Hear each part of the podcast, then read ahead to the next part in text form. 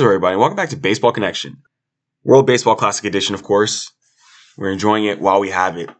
So, Mexico and Puerto Rico played in the quarterfinal, and Mexico came back to win. Mexico is moving on. They took down the big dogs of Puerto Rico. Mexico will play Japan in the semifinal on Monday in Miami. So, this is a big comeback victory. Isaac Paredes.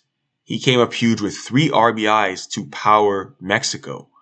Puerto Rico was up 4 nothing until the bottom of the second inning. Then Paredes hits a home run to get Mexico on the board. 411 feet was his longest major league homer. And then he topped that by one foot, 412 feet. So that was Mexico's first run to get on the board. And his night was only beginning with that homer.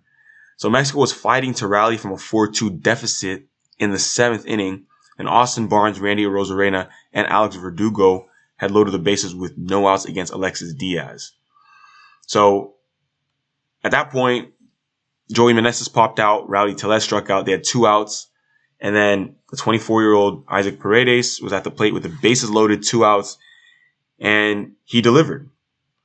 He delivered a sinker from Jorge Lopez into, he punched it into left field for a two run single. And that advanced Verdugo to third on his on that hit also, and that set the stage for Luis Urias, who then scored Verdugo with a go-ahead RBI single to right. So big hit there in the seventh inning for Isaac Paredes, and Paredes is is a major leaguer. You know, he's entering his fourth major league season, and he's gonna get the momentum of these clutch performances here.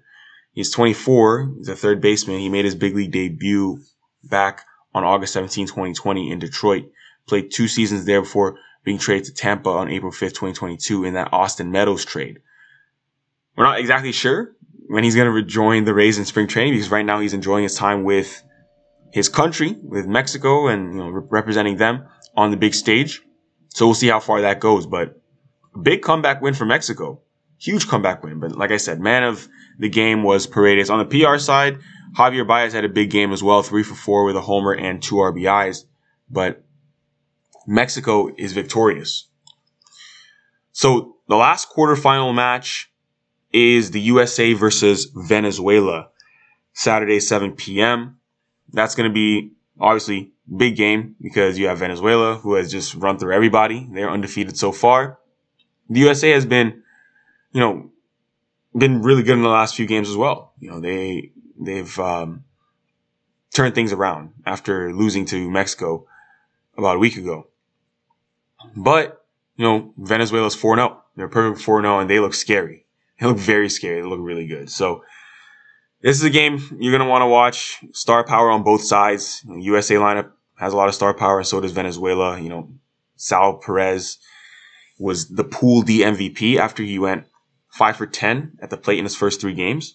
And Mike Trout for the USA has been hot as well. He's hitting 417 in his first four WBC games with power too, you know, triples, homers, and all that good stuff.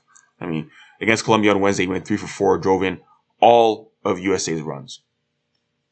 So, a lot of stars on the big stage. Keep an eye out for it.